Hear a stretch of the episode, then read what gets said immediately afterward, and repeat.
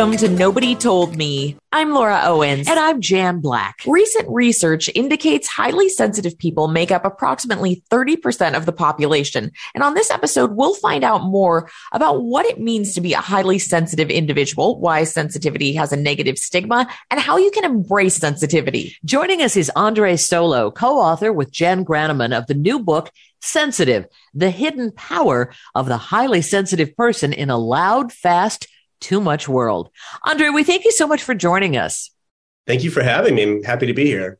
Why did you and Jenn decide to write the book? Yeah, you know, so I think this is a very personal topic for both of us. Um, both Jenn and myself are sensitive people. Um, and we, at least for myself, for a lot of my life, I did not realize that. So as a child, of course, I was always a sensitive kid. I didn't use that word about myself. As a boy, I don't think I liked that word about myself. Um, but I remember in kindergarten, I did fine in class. You know, it was quiet classroom you're, you're focused on specific things but then when i get out to recess suddenly there are you know hundreds of kids running everywhere kids are screaming laughing playing fighting. There's just so much going on. I would get overstimulated and i didn't realize why. I didn't even know that i was overstimulated. I just knew i kind of couldn't handle this loud chaotic playground. And so every recess I would sneak off and hide. And I found the perfect hiding spot, which was this uh, like storm sewer pipe nearby. And I would crawl in there, just like it was nice and quiet, and hang out until recess was over. And I would go back when the bell rang. And that worked just great until people realized where I was hiding. And when a kid's hiding in the sewer pipe, that is not a good sign. It causes a lot of problems. Uh, so that was the first time that my sensitivity kind of came up in a way where it was like, what is this about me? Why am I different from others? And I started to think of it as something wrong with me, really. And it wasn't until much later in my life that I began to understand scientifically what it means to be sensitive as a personality trait and how many people are sensitive, how common that is, and how it's actually a great strength. And I slowly started to embrace it about myself. Yeah, talk to us about what is scientifically different about how, how a highly sensitive brain works. Absolutely. So I think we should start by just talking about what it means to be sensitive, because I think we use this word a lot of different ways. I think a lot of times when we say sensitive, we use it to mean someone is weak or fragile or they overreact to things. And that is not what sensitive means as a personality trait. So if you're sensitive, it means that you're wired at a brain level to process all information more deeply. And that means that anything you bring in, whether it's sensory information, you know, about the room around you or emotional information, like noticing that smile on someone's face that they just barely show a hint of before they manage to hide it. All those things, your brain spends a little more time, a little more mental resources on kind of sifting through them and looking at them and what do they mean? And as a result, it means that sensitive people tend to uh, notice details that other people miss. We tend to be very tuned to very subtle things, like the the subtle hint of oak in a good glass of Chardonnay, right? Um, and we also tend to be able to make connections that other people might not make or might not see right away. And so sensitive people tend to be very creative. They tend to be very aware of their surroundings and aware of people and what people are thinking or feeling. Um, and of course, there's a flip side to this deep processing that the highly sensitive brain does, which is that it's it takes a lot of uh, resources to process all that information so deeply. So if you end up in a situation that's highly stimulating or chaotic or crowded or loud, sometimes highly sensitive people will get overstimulated, and that's what I was experiencing on the playground all those years back. And I love the fact that you have dedicated the book to anyone who is softer inside than they let on. Yeah. Tell us more about that.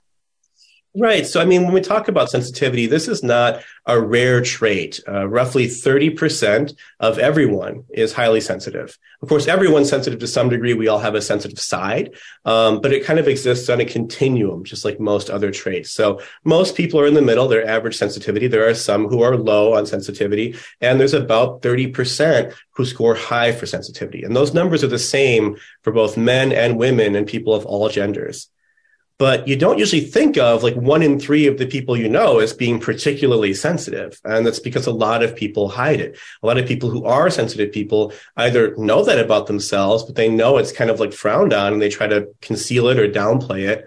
Or like me, and I think like a lot of sensitive men, don't even realize that you're a sensitive person. You don't use that word about yourself. So an example, um, sensitive people tend to score very high for empathy because they are so tuned in to all those little social emotional cues. I never would have called myself a highly empathetic person or any more empathetic than anyone else. But I did know that I tend to be able to read people really well. I can kind of tell what they're thinking or what their true motive is or that something is off, even if they're not saying it. And I think that there's probably a lot of sensitive people out there who do use other terms to describe themselves and they don't realize this is all part of the package of being a sensitive person. What's different about the deep processing of information in a highly sensitive person compared to how most of us would take something in? Right. So it's it's really not that sensitive people have a superpower. It's not that every sensitive person is like a high IQ genius. Um, there is a link between sensitivity and giftedness, but it's not because we're necessarily smarter or anything else like that. Um, sensitive people basically spend more of their mental energy uh, on the same information that everyone else is working with. So the brain is kind of designed to filter out a lot of things. If you're sort of walking around your day to day life, you don't need to notice every tiny detail. Uh, so your brain filters out a lot of them. The sensitive brain filters out slightly less, right? And that means it spends more time kind of crunching through the things it's bringing in. And that might look like um, taking a lot of time to reflect and contemplate. It might look like um, pausing to think about small details. It might mean taking longer to make a decision because you're doing more research before you decide, or because you have a lot of different questions you want to answer first before you make a final decision. Those are what that kind of deep processing looks like on the outside. On the inside, it is actually a, a sort of a different pattern of brain activity. And there's been a number of fascinating fMRI studies. One um, has showed people sort of pictures that were slightly different from each other. If you've ever done those kind of picture puzzles where it's like, oh, what's different between these two images? That kind of thing.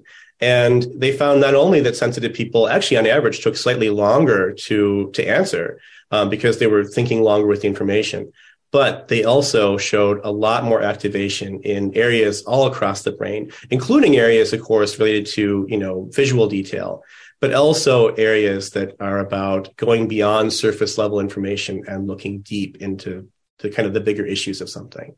And that's not necessarily valuable when you're just finding the difference in pictures, but it is very valuable in things like business, in things like relationships, in things like uh, planning a, a, goals and plan for your life, and in terms of just sort of uh, you know innovation and creativity. That's a big strength of of sensitive people is they tend to be highly creative. They tend to be um, able to see things that others don't.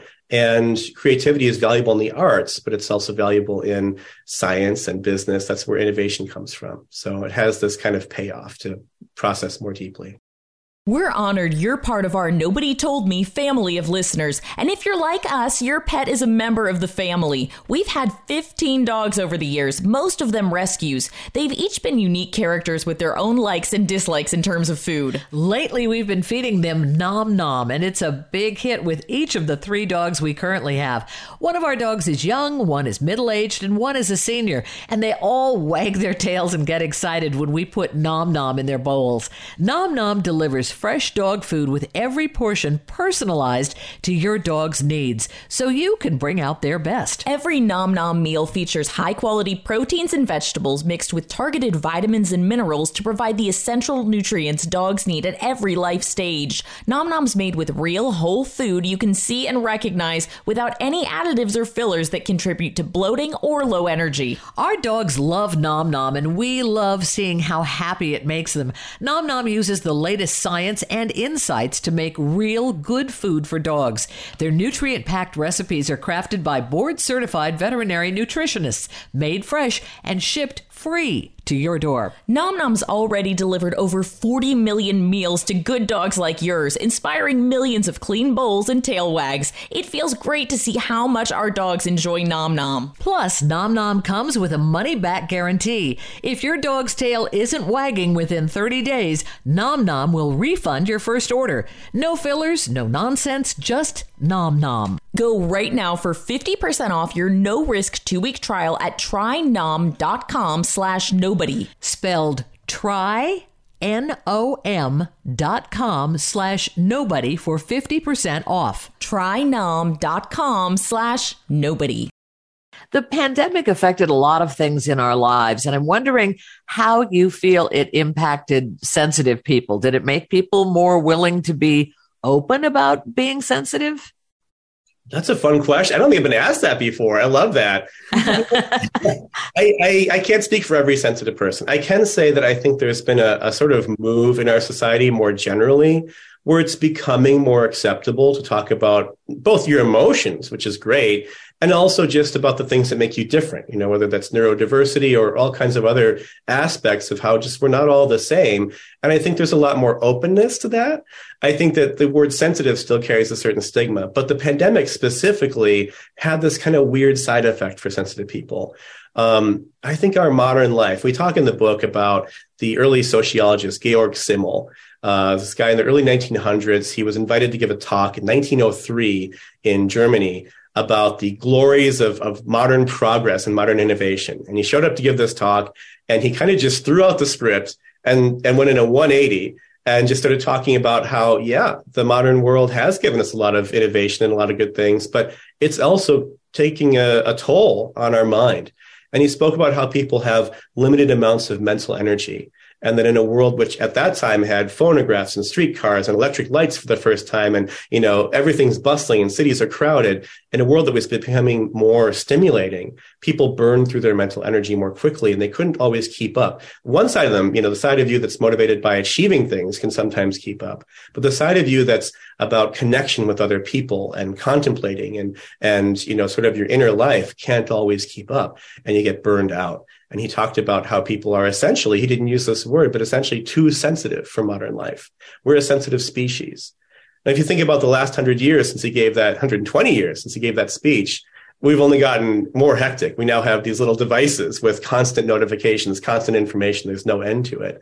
Um, and I think a lot of people, whether they're low, average, or high sensitivity, we're starting to really feel the strain of our 21st century life of always being on, of not only having to work late hours, but then the boss can also text you when you're at home about to go to bed. Um, that kind of stuff was catching up to us. And I don't think a lot of people appreciated it. Sensitive people can feel it oftentimes before others do. And when the pandemic came, you know, we had the great pause. Everyone kind of took this step back and started to reevaluate their priorities. And I think that's paid off for not just sensitive people, but our whole society. I thought it was so interesting in learning about whether sensitivity could be inherited. You write about what the children of 9 11 survivors can teach us and say that studies showed that children were more likely to develop PTSD if their moms, not their dads, also had it. So, what, what can that teach us? Right. So this is a really fun question. So being sensitive is largely genetic. There's a component of, like with most things, there's a component of, of how you're raised and your life experiences, but there is a component that's in your genes.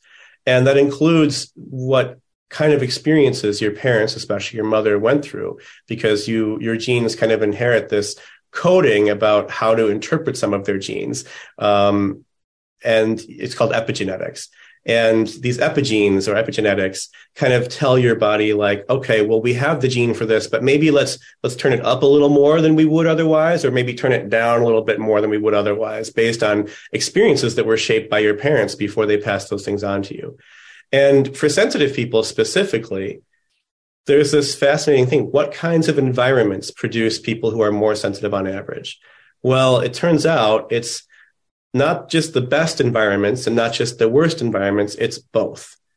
If you have a middle of the road childhood, or if your parents had a middle of the road kind of just average life, you know, you had some people who were supportive, you had some struggles, but it's a kind of average.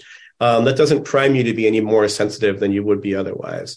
But if you had a, a, wonderful childhood where you were just surrounded by support and you had really well adjusted parents, the kind of childhood I think most of us wish we had, or if you had the opposite of really abusive, terrible childhood, unfortunately, um, both of those tell your genes we should become more sensitive.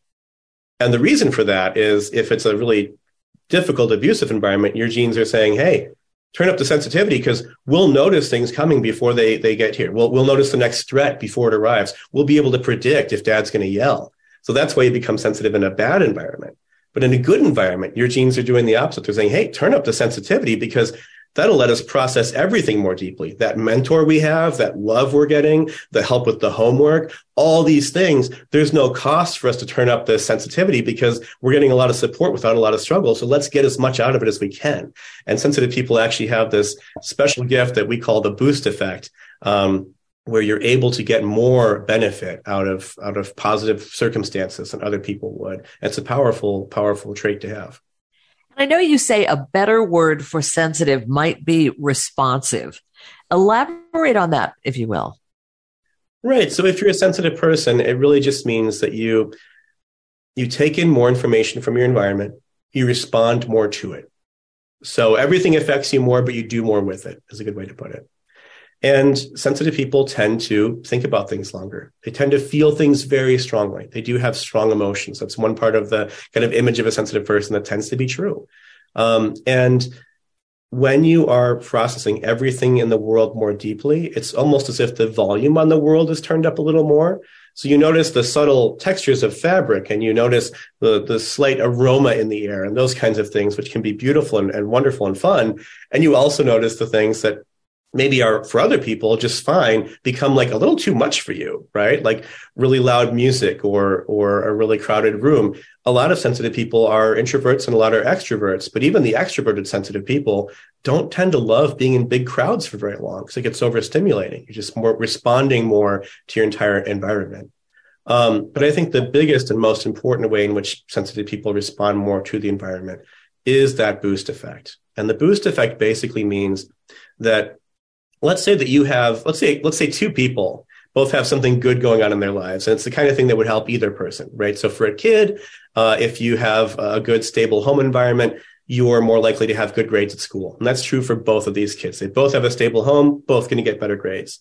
But if one of them is highly sensitive they won't just get better grades from that home environment. They will end up at the top of their class and we see this in study after study after study. So sensitive teenagers who were struggling with dep- actually teenagers in general who were struggling with depression, who were given a, program on how to overcome depression, it helped the teenagers a little bit overall, but the sensitive kids fully overcame their depression and stayed depression free years later.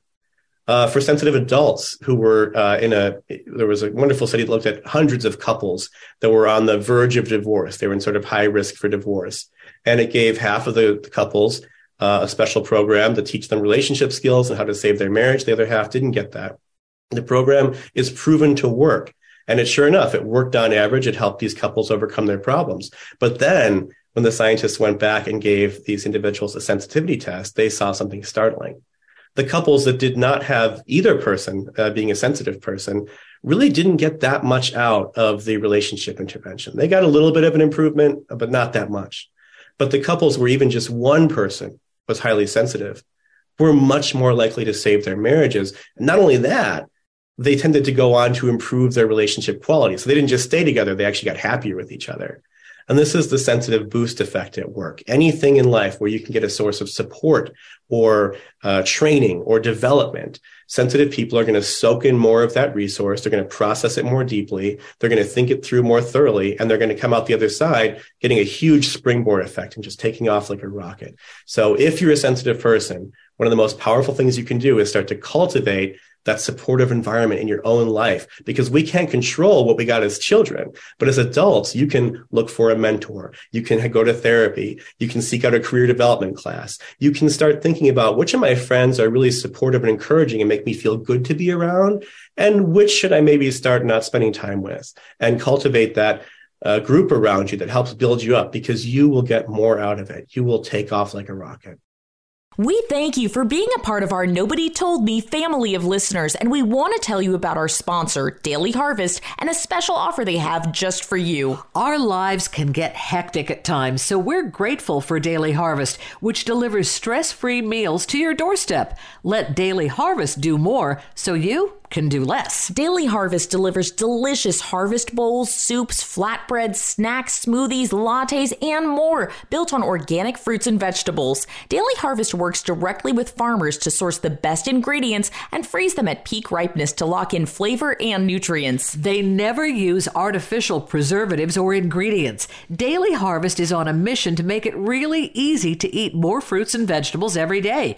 With nourishing and easy to prepare options, I never have have to think twice about what to eat for my next meal, snack, or dessert. Exactly. Daily Harvest foods stay fresh in my freezer until I'm ready to enjoy them, helping me reduce food waste. And by the way, Daily Harvest tomato and basil flatbread is one of my favorites. Mine too. And for a quick snack, you can't go wrong with Daily Harvest Bites. They're the perfect combination of powerful superfoods and a touch of sweetness. Try Daily Harvest Bites in flavors like raspberry and fig or hazelnut and chocolate. You have to check out the Daily Harvest website to see all of the options that are available and be prepared to spend some time on the website because there are a lot of delicious items to choose from. Daily Harvest is committed to human and planetary health, which means they do their absolute best to ensure transparency and integrity when it comes to their ingredients and the humans who grow them. By supporting farmers who invest in practices that increase biodiversity and improve the health of our soil,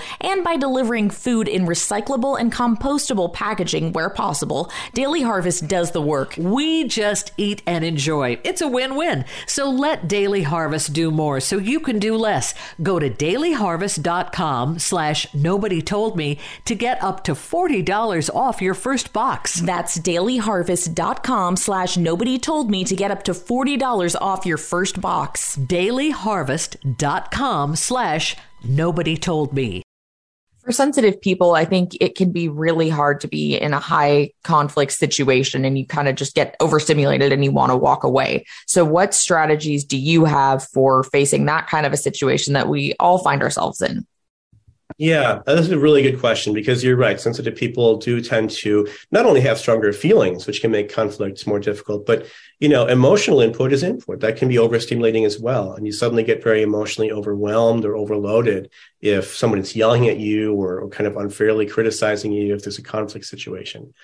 So I think the solution, it really depends on kind of what sphere of your life we're talking about. But if it's your partner, I think one question that you need to ask yourself is, of course, every relationship has conflict. That's to be expected. That doesn't mean it's a bad partner or a bad match, but you do need to ask yourself, uh, is this a healthy person for me? If you're in a relationship with a high conflict person or someone who does not, uh, you know, respect you and the fact that you're sensitive, that is maybe a sign you need to reconsider the relationship at a deeper level. But assuming you're in a relationship with somebody who, you know, they have the best of intentions and they care about you, you're just having conflict with each other. I think it helps to open, open up and talk about it very, very directly and just say, Hey, you know, I am a sensitive person and uh, it's really hard for me to do conflict. It's hard for me to do it when I'm right. It's hard for me to do it when I'm wrong. And I get really overwhelmed in the moment. And then I don't give you the best response either, right? I, I might uh, start to, you know, let my emotions get the best of me, just like anyone might. Um, so here's what would help me. And some of the things that would help would be I think it's very useful for sensitive people to have a timeout policy with their partners where both of you agree in advance. You can't drop this in the middle of an argument. You have to both have agreed in advance that, you know, when we're starting to get into a tense moment, before things escalate too much, either one of us can say, Hey, you know what? I need a timeout. And that doesn't mean we're not going to talk about it. It doesn't mean you don't get to say your piece later. They're not cutting you off, but they're saying, we can't talk about it right now. Let's take an hour or let's wait until tomorrow and then we'll finish talking about it. But I need to step back. I need to take time to process the feelings I'm having. And then I can come back to you at my best and we can talk about this calmly. And I think that's a powerful thing for really any couple, but especially for sensitive people in a relationship. What advice would you have for parents who have a sensitive child? What did you wish your parents had done? Yeah, yeah, that's a fun question. My parents, I think, I love my parents. They were wonderful parents, and they they, they did the best they could for us. They were also working with what they had. And I think, as Midwestern parents back in the day, they just didn't have the concept of sensitivity like in their lexicon, right? They didn't know what to make of. Both my sister and I are both sensitive. They had no idea what to make of these two sensitive kids they somehow got out of the ether.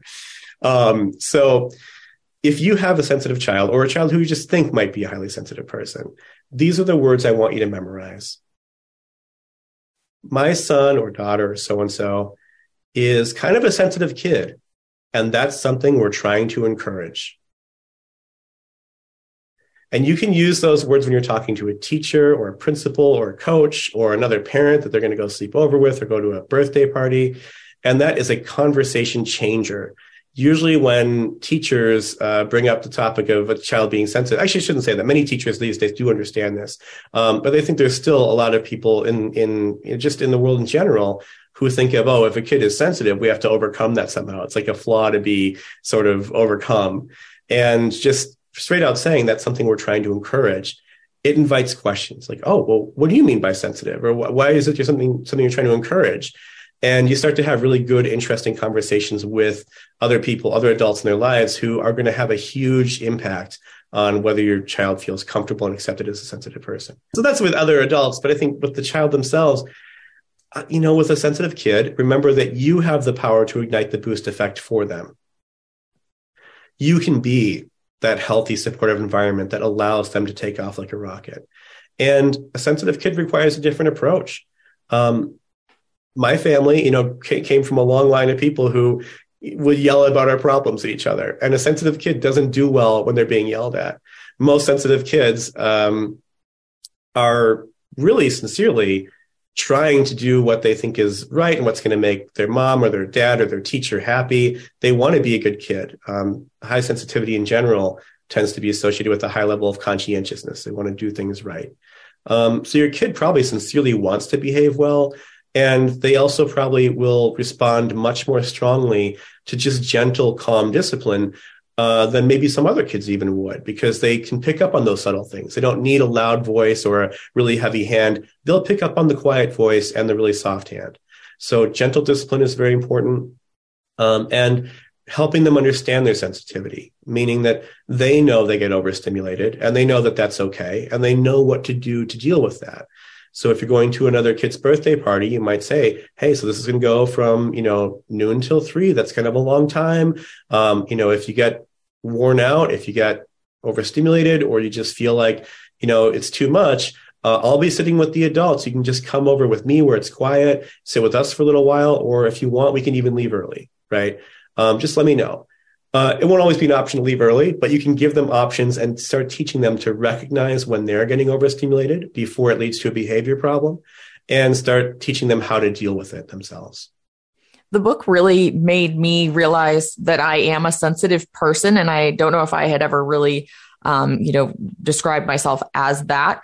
But I thought it was so interesting that you talk about the importance of having that advocate, like you were just talking about. Because as a child, my mom was always like that for me. I, you know, would have feelings I would want to express to the teacher or something, but I would be afraid to bring them up um, to the teacher. And I think that because she did that and she was always an advocate, I think that was so helpful in making it so that as I grew up, I feel like I have become an advocate for other people. And I feel that that for parents is just so important as a strategy is really to to to speak up for your child when they can't and then not say hey you need to be a big person mm-hmm. and you need to speak up like uh-huh. that that doesn't help if you're sensitive yeah, absolutely. And I think, especially as a parent, and I have a, a two year old son who um, I think it's too early to say for sure. I'll, I'll be happy with however he unfolds, but he shows a lot of signs that he might be a highly sensitive person himself. And I think as a parent, it's it's important to focus on the many gifts that come with it. Sensitive people, uh, we talked about how they tend to be more creative. They also tend to be higher in empathy. They also tend to be very aware of their surroundings. And there's something my co-author Jenn Granneman and I talk about that we we call sensory intelligence, which is that attunement to your environment, which can pay off big time. Uh, surgeons in in hospitals are taught to be to have situational awareness, which is awareness of your environment, because it can save lives. Uh, people in the military are taught the same thing. This is a trait sensitive people have just out of the gate. So there's many gifts that come with being sensitive. And it's important to focus on that in your child because as a parent of a sensitive child, you will see the downsides of sensitivity. Every personality trait, no matter what it is, has its pros and its cons. There are drawbacks.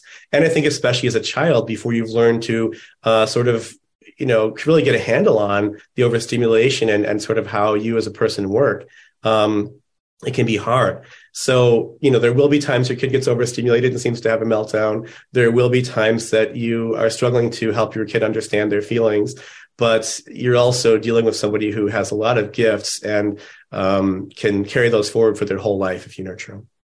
What language should we avoid when we're talking about sensitivity, or especially when we're, t- we're, we're talking with kids about it?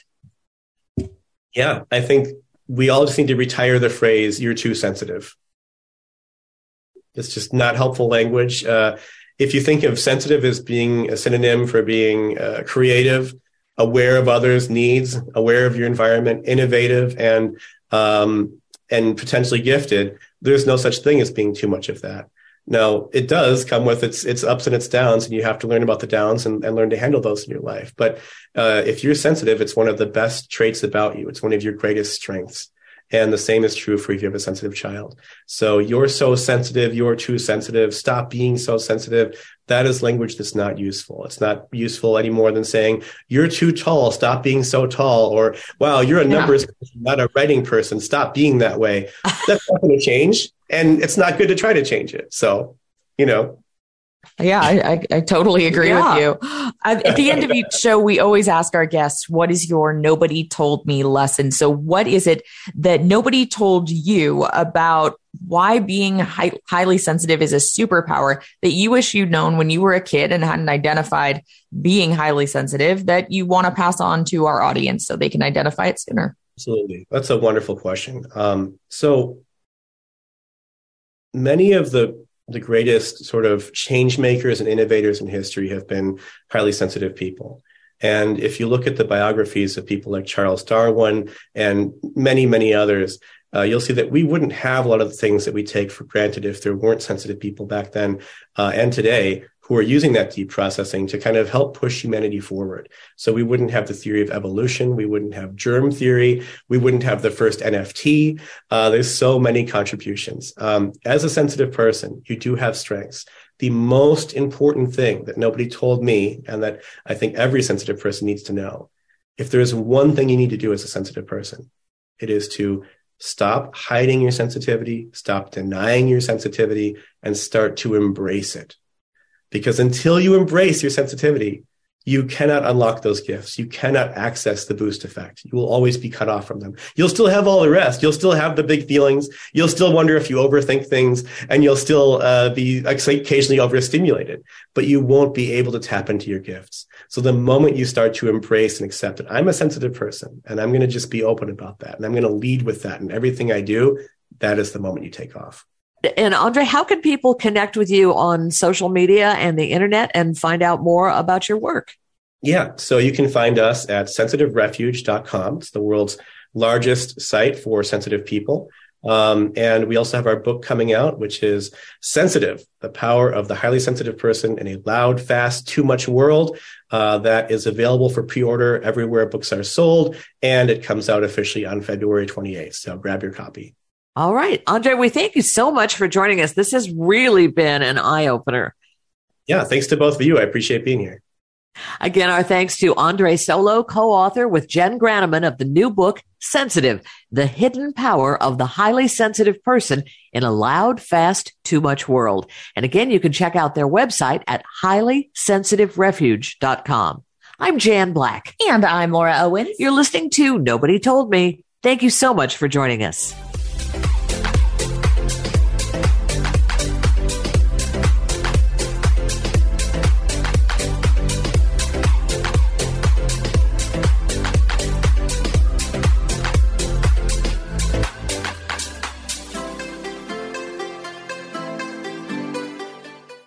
When facing a family law matter, it can feel like an overwhelming and never ending court process. It's vital to know that things will look better on the other side if you hire legal counsel with the skill and compassion to help. At Stange Law Firm, we represent clients in difficult family law matters every day. Visit FamilyLawRepresentation.com to schedule your consultation. That's FamilyLawRepresentation.com. Stange Law Firm, here to help you rebuild your life. Stange Law Firm has an office in Wichita. Kirk Stange, 120 South Central Avenue, Suite 450, Clayton, Missouri.